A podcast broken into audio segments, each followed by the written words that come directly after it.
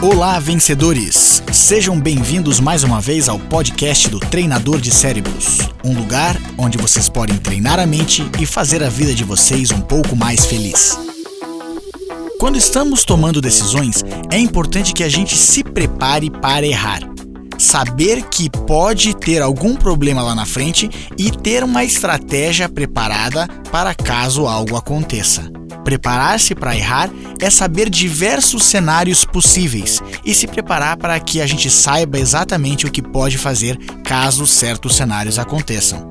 Se colocar no futuro e olhar para trás tentando entender o que, que pode dar errado faz com que a gente fique um pouco mais preparado e com a mente um pouco mais focada.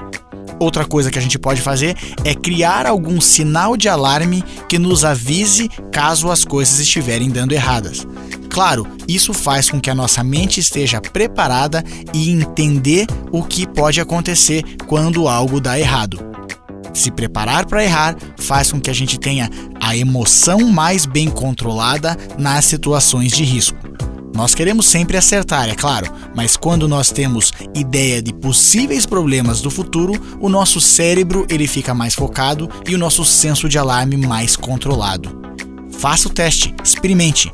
E se quiser saber um pouco mais, acesse treinadordecerebros.com. E lembre-se, você se transforma naquilo que pensa a maior parte do tempo.